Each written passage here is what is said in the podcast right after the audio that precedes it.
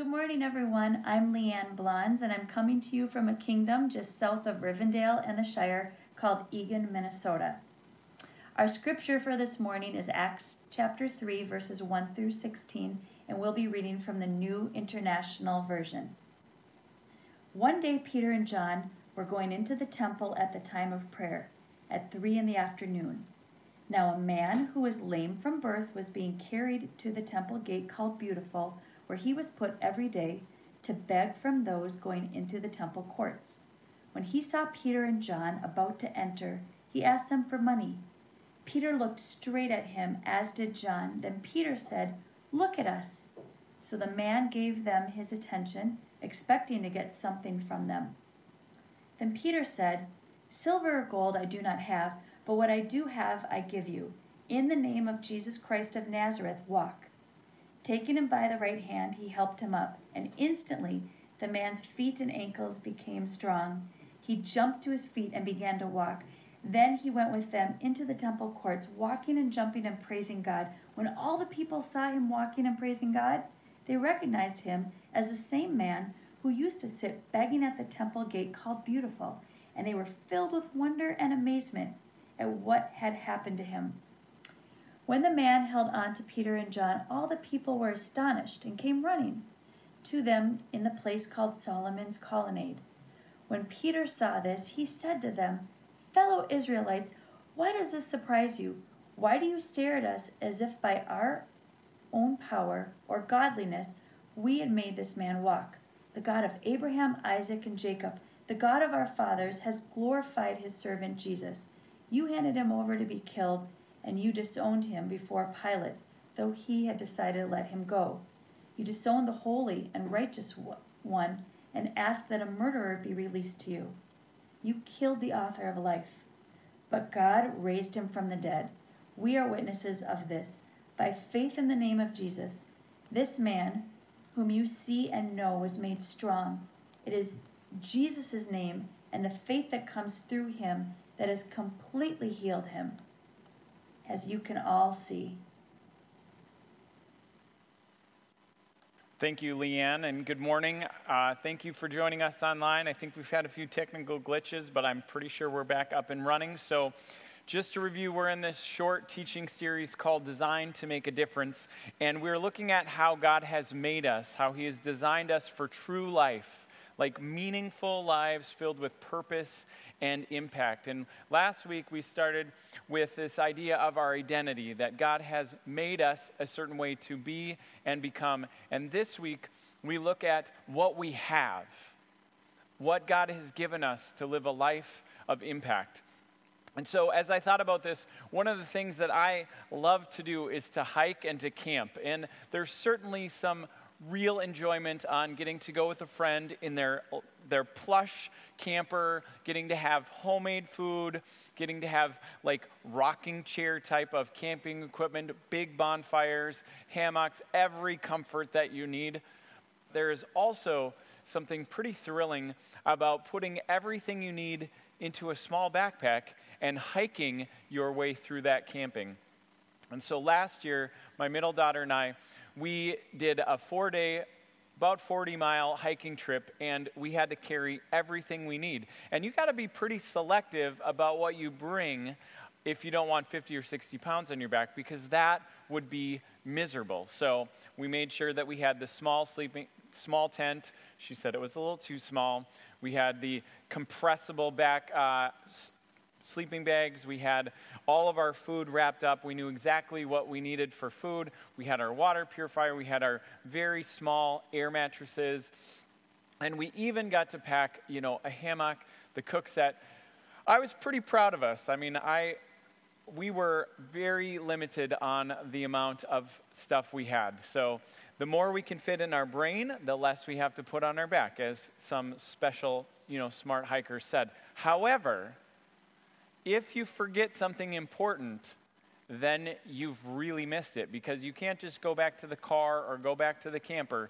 You missed it. And this is in northern Minnesota where the mosquitoes are the size of Honda Civics and the black flies are about as ravenous as a pack of hungry wolves. And I forgot the bug spray. I mean, of all the things to forget, we pull up the back, we're putting everything in our, our tent, or our, the back, in our backpacks, in the trunk, and there's a little bottle of the uh, off Skintastic, which is the family scent, which means nothing. It doesn't do anything for you, it doesn't keep the bugs away at all. And so, even though we put it on, I believe, uh, actually, I know it wasn't effective, but I believe about 13 minutes into the hike, all of a sudden I hear my daughter. For the next two hours, I felt completely horrible. What do we need to bring with us? And what do we have all the time that is with us? See, the thing I want to key in on this story that we don't want to miss is when Peter says to the beggar who's lame from birth, I don't have any money when he asks for money, but I give you what I do have. What did he have? What was that thing that he brought with him that was essential to living this life of impact? So before you answer that, I want you to think about the person of Peter and the timeline and development of his life. So Peter is that finicky fisherman who doubts Jesus, who doubts what Jesus says, but then does it anyway. He's the guy who, in anger or panic or frustration, cuts off a temple guard's ear when Jesus is being arrested. He's the guy who's quick to speak, he's slow to listen, and he is quick to get angry. Not exactly the way God calls us to be, but this is who he is. And yet, in this story, he is calm composed, and collected.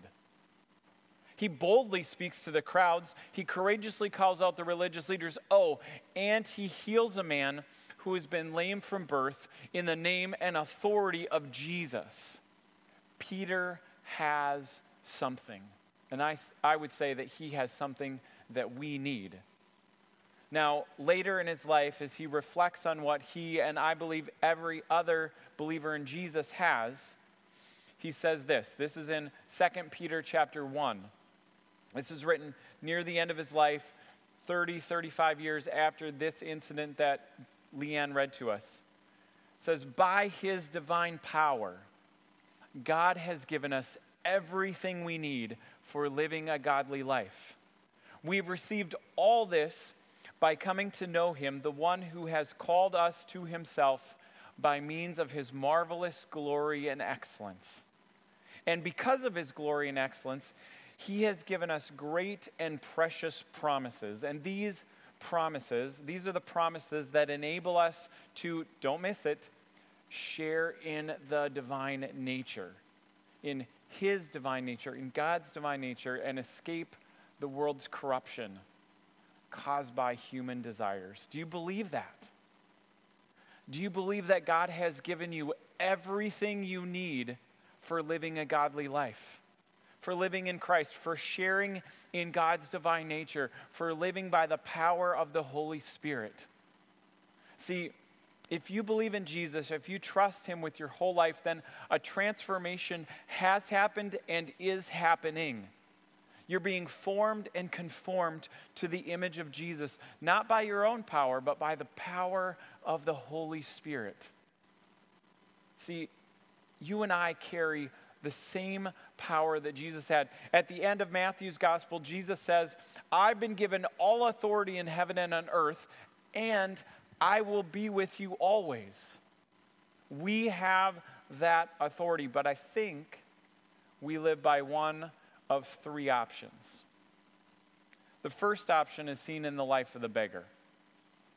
In the story we heard, there's this natural rhythm of, of going to the temple for morning, afternoon, and evening prayers. And people who could pause work would stop, they would go to the temple, they would pray, and then they would go on with their day. And in this story, it says that the beggar is lame from birth, which we would say is not his own fault, is likely not the fault of his parents, but remember the religious leaders, when they saw a blind man from birth, their question was who sinned, this man or his parents, that he would be born blind? So there's this thought that you did something wrong or your parents did something wrong if you had a physical defect. Not true, but this is what was known at the time. And so he would be carried to the temple at this particular entrance day after day, week after week, to beg for mercy and money as people walked up the stairs and into the temple. Now, we don't know if he was carried three times a day right before those prayers to the temple, or if he was left there in the morning, had to sit in the sun all day, and was picked up at sunset. But what we do know is he's at the mercy of other people's generosity and other people's kindness.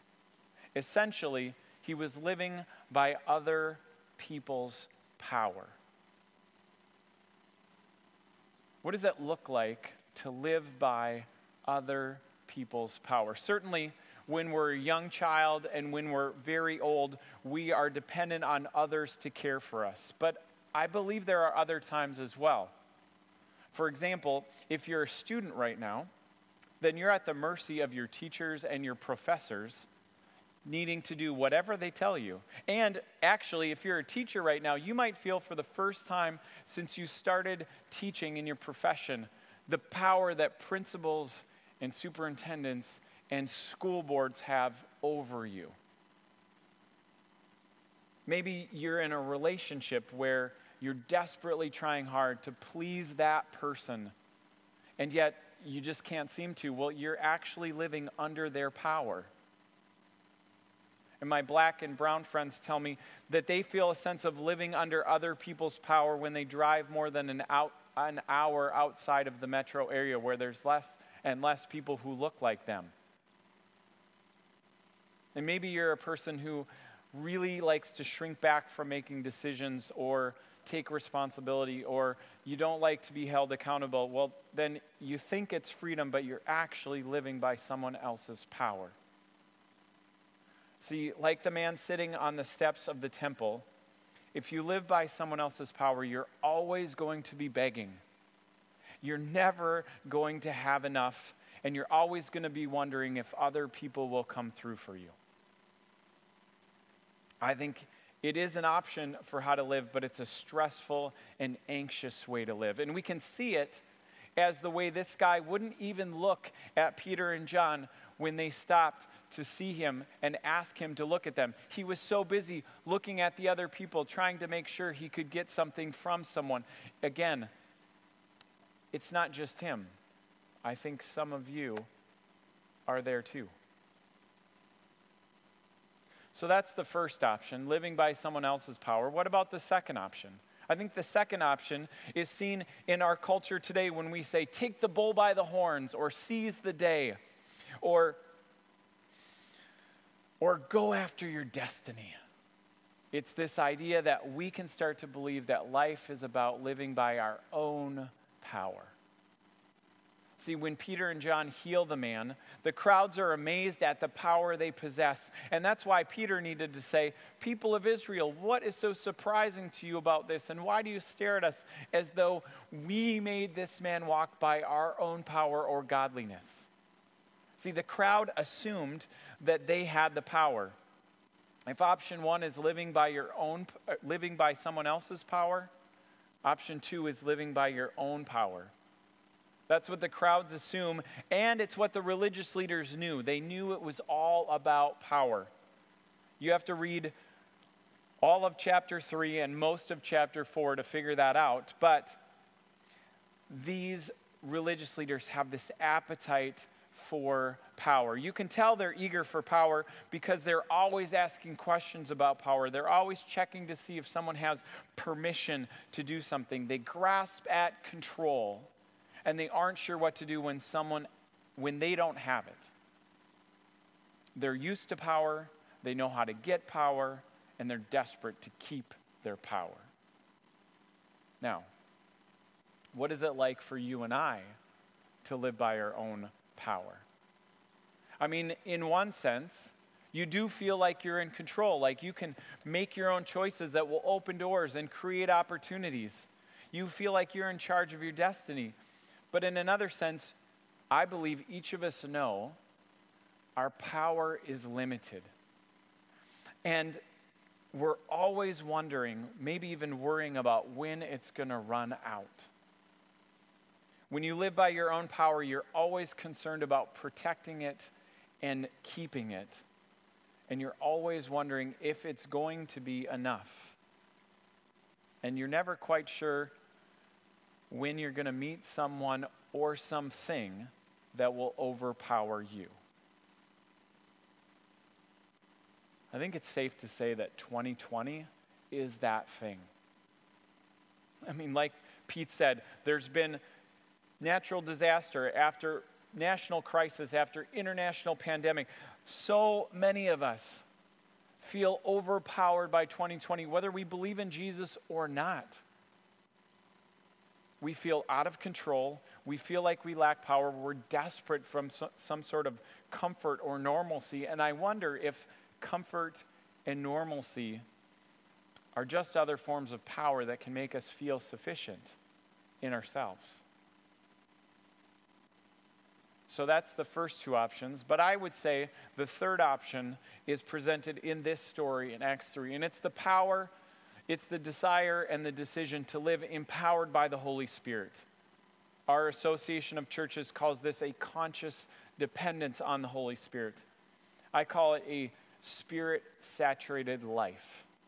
We celebrated baptisms at the end of August, and this past week, one of our students was baptized at the beach with family and friends. And what I loved about that wasn't just the sincerity of her decision and how she talked about it, but it was going out in the water with her grandpa, who's a pastor, and seeing her get drenched and shiver from head to toe with the water of the beach because you knew in that moment exactly what had happened.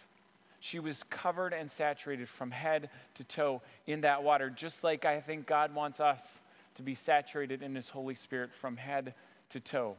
Now, the Bible's filled with vivid descriptions of, and, and not only vivid descriptions, but personal examples of what it looks like to live filled and empowered by the Holy Spirit. But I want to focus on the examples in this story because I think they'll give us direction and application as we look at Acts 3 and what happened with Peter and John, we can see that as they lived empowered by the Spirit, they could discern the true needs of people. And if we live in the power of the Holy Spirit, if we live this spirit saturated life, God will give us the ability to discern the true needs of people. I mean, Peter and John, John didn't just glance at this man. It says that they looked intently at him and they asked him to look intently at him, at them. And what, was, what were they looking for? Were they looking for a sincere spirit that was ready to receive? Were they looking at a broken heart or a heart that was hurting or stuck, who needed to be moved and healed? There is something that is incredibly human about this superhuman encounter. It's something that, honestly, in our world today, we are missing in huge ways. There is face to face, deep connection, there is physical touch. Peter reaches out his hand and picks up the man. Yes, there is supernatural healing, but it all happens in the context of a very human encounter. We can't miss that, friends.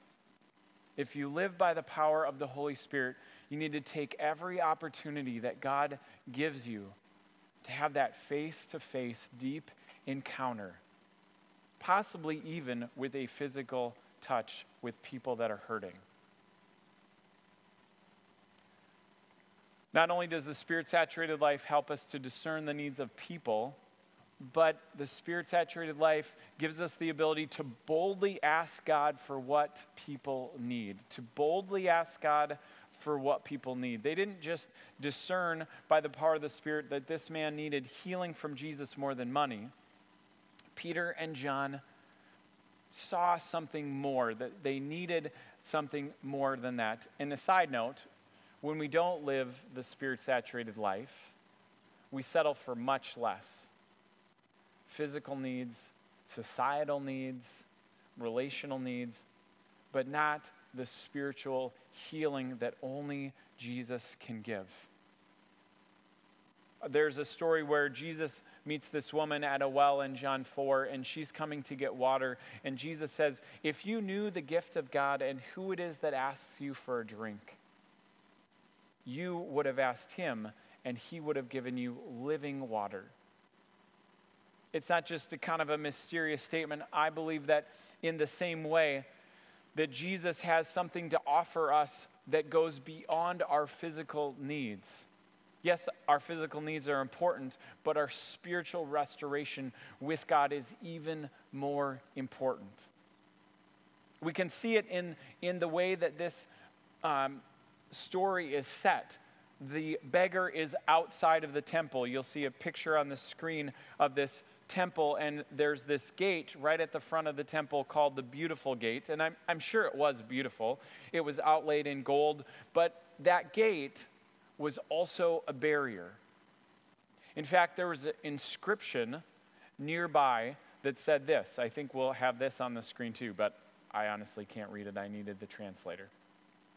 No person of any other race may enter within the barrier around the temple and its surrounding enclosure. Whoever is caught doing so will have himself to blame for his ensuing death. Talk about hospitality. So there's this Temple Mount, and all around the temple that people could move and, and gather, but then there's this small, I'll call it stone fence, this small barrier. It's not, it's not very high. One could step over it, but no one from that wasn't Jewish could step over that. Well, this beggar was actually Jewish, so he could step over that little barrier, step over it. He actually could be carried over it. But then once they go up onto this little platform, then there are stairs going up to the temple, and the temple is covered in huge walls. And so, even though he was Jewish, he could go up on the steps, but because he was lame, he had this physical defect, they assumed that it was sin and they wouldn't let him in the temple. Notice the irony? The temple is the place where people get right with God and they get close to God, and yet he wasn't allowed inside. Maybe you know the hurt of being not invited to that group or not making that team or not getting into that club, or heaven forbid, walking into a church and not feeling good enough to be there. I think this man felt this rejection every single day. See, I think it's amazing that he's healed. And I think it's hilarious that he jumps up and down and, and starts praising God and hangs on to Peter and John. And that is all just a picture in my mind of celebration. But don't miss that in the story, it says that he does that inside the temple. See, the outcast has been let in. The one who's been excluded and ignored is finally included and invited in. That, friends, is new life. That's what Jesus offers us when we say yes to Him and when we live by the power of the Holy Spirit. We don't just get into something, we get new life. The power of the Holy Spirit heals inside and outside. It heals relationally and spiritually.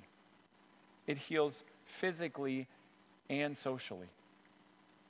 Because when you're saturated in the Holy Spirit, you can boldly ask God for what other people need. But we don't stop there. If we are saturated in the Spirit, we generously give glory to Jesus. Peter and John were cl- quick to deflect that praise to Jesus. They knew it wasn't their power or godliness, so they passed that praise on to Jesus. They knew that it was God and that God did it to give glory to Jesus. So at Restoration, we say uh, one of our values is serving humbly. And we don't mean serving secretively or serving silently. What we mean is when we're generous with others, we're quick to give the praise to Jesus. It doesn't have to be fancy, it doesn't have to be a long explanation. It can simply be if someone if you do something nice for someone, if you're generous with someone and they say thank you to you, you don't say thank you back. You say God has blessed me and because of him, I want to bless you. It can be that easy but we pass the praise on to Jesus because He's the one who changes our life and He's the one who can change their lives. And finally, I think what we see in this story is that a spirit saturated life never quits in the face of opposition. It never quits in the face of opposition. At the conclusion of this story, the religious leaders who were living ultimately by their own power suddenly realize what living by the power of the Spirit is like, and they say in Acts 4 13 and 14, when they saw the courage of Peter and John and they realized that they were ordinary, unschooled men, they were astonished and they took note that these men had been with Jesus. And when they saw the beggar, the lame man who'd been healed, standing there with them, there was nothing they could say. Now, really, there was. They made threats and they told them to stop using the name of Jesus. And Peter and John said, Do you think we're going to obey you or obey God? What do you think is right? As for us, we can't stop talking about what we have seen and heard. These are the same people that ordered Jesus' death the very same power brokers, and Peter and John stand up to them as if they're nothing. That's what a spirit saturated life does. It's not arrogance, it's not bold, brazen self confidence. It is confidence in the Spirit. It is, it is assuredness and a faithfulness in who God is, in the power that He's given us. We carry that everywhere we go. So on day two of our hike, my daughter and I had made it a little over 10 miles, and we woke up and she counted over 57 bug bites. And I seriously thought about quitting and turning around. I told her how sorry I was, that I didn't bring the right kind of bug spray. And she said something like, It's okay, Dad. I brought pants. See, in that moment, she knew what she had. She didn't need everything, she just needed one thing. And we made it through. And you and I have the same power. If we have the Holy Spirit, then we have the one thing we need. We don't need everything. We don't have to worry about forgetting something. See, if you have the power of Jesus and the Holy Spirit living inside of you, you have everything you need. The power of the Spirit is with you, guiding you, convicting you, equipping you, and encouraging you. But you also have prayer. You can talk to God at any time, for any reason, in any place. Not only do you have the Holy Spirit in prayer, you have people. You have other believers in Jesus to walk with, to help you, to guide you, to encourage you, and to go along the way with you. And finally, you have God's Word.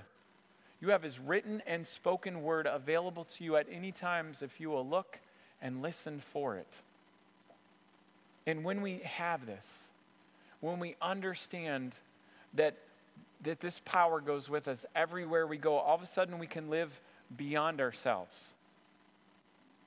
Think about the times we're in the election phobic, the pandemic, the racial injustice and tension, and the power of the Spirit that we need for peace, for courage, for freedom, not just for ourselves, but for others.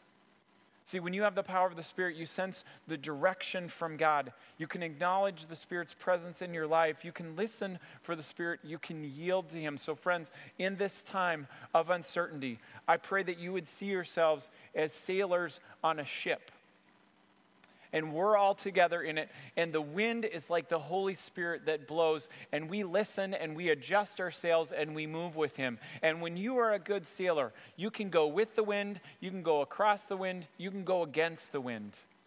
The wind becomes your power, and your direction is from God. The Spirit is the one who's convicting us. So we don't need to convict others. The Spirit is the one that's guiding us into all truth, so we don't have to search anxiously for truth. And the Spirit is the one who equips us with His gifts to build up the church and the body of Christ for the good and glory of God. See, when you have the power of the Spirit. You don't have to worry about making sure you're prepared for every single situation that could arise in your home or your work or your life.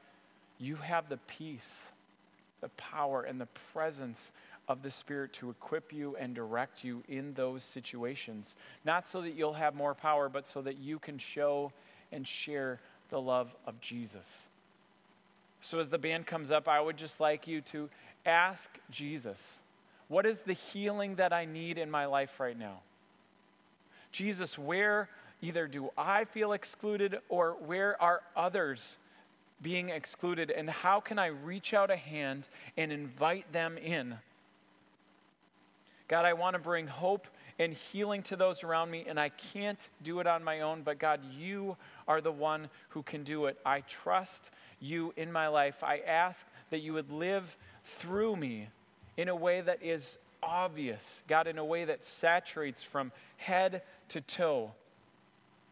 God, anyone who's who can hear my voice today, I pray that you would give them a peace that would pass all understanding, that they would not have to be anxious about anything, but they could ask for what they need from you. They could thank you for all you have done.